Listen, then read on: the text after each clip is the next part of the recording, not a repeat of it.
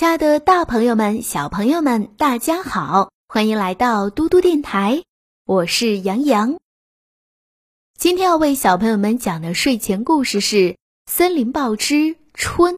这本书的作者是维比安基，是由梁彤翻译的，由天津出版传媒集团、天津人民美术出版社为小朋友们出版的。今天我们要听到的故事是《狩猎》。去马尔基佐夫湖打野鸭。春天，很多野鸭会出现在马尔基佐夫湖上。马尔基佐夫湖就是涅瓦河口和卡朗斯索德所在的克特林岛之间的那一部分芬兰湾，那里是列宁格勒的猎人们打猎的好去处。站在斯摩棱河岸边，放眼望去，你会发现。斯摩棱牧场附近，形状很奇特的小船，有的是白色，有的和河水的颜色一样。这些小船有平平的船底和往上翘起的船头、船尾，船身一般不大，却显得很宽。这种小船就是划子，打猎时用的。如果你运气好的话，或许能在黄昏时分碰到猎人。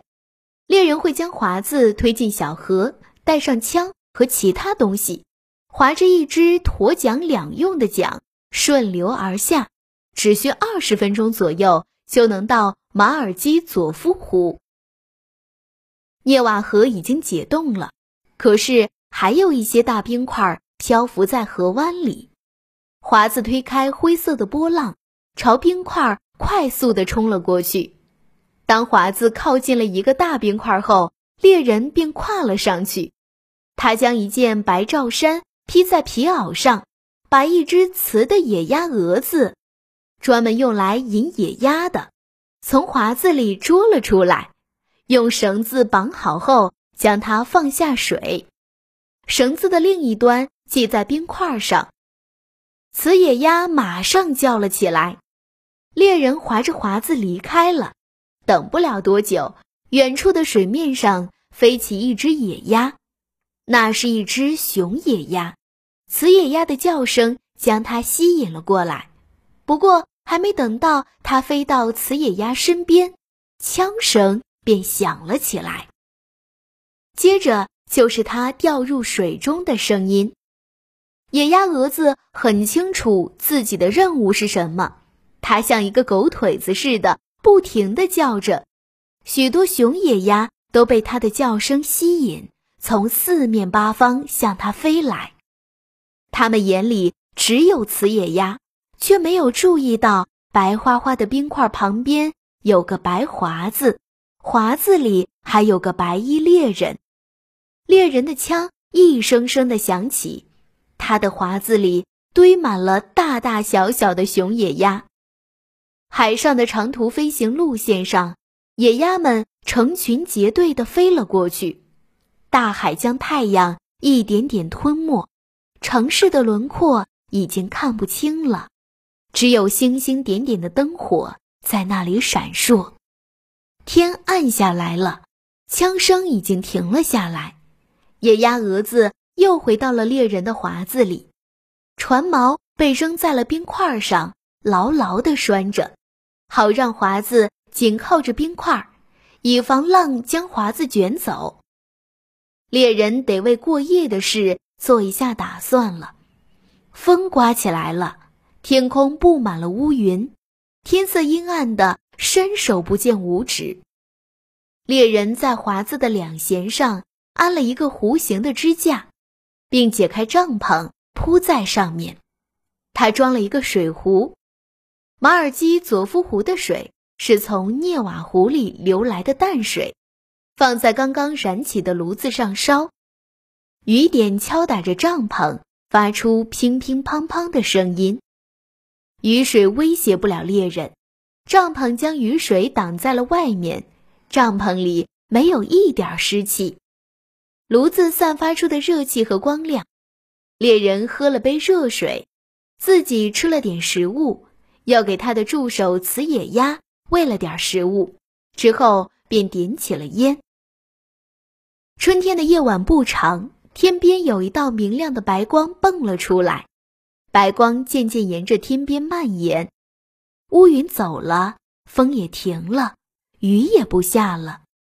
猎人将头探到帐篷外，四处看了看，隐隐约约可以看见远处的海岸还是黑黢黢的，城市的轮廓依然看不见，就连城市的灯火也消失了。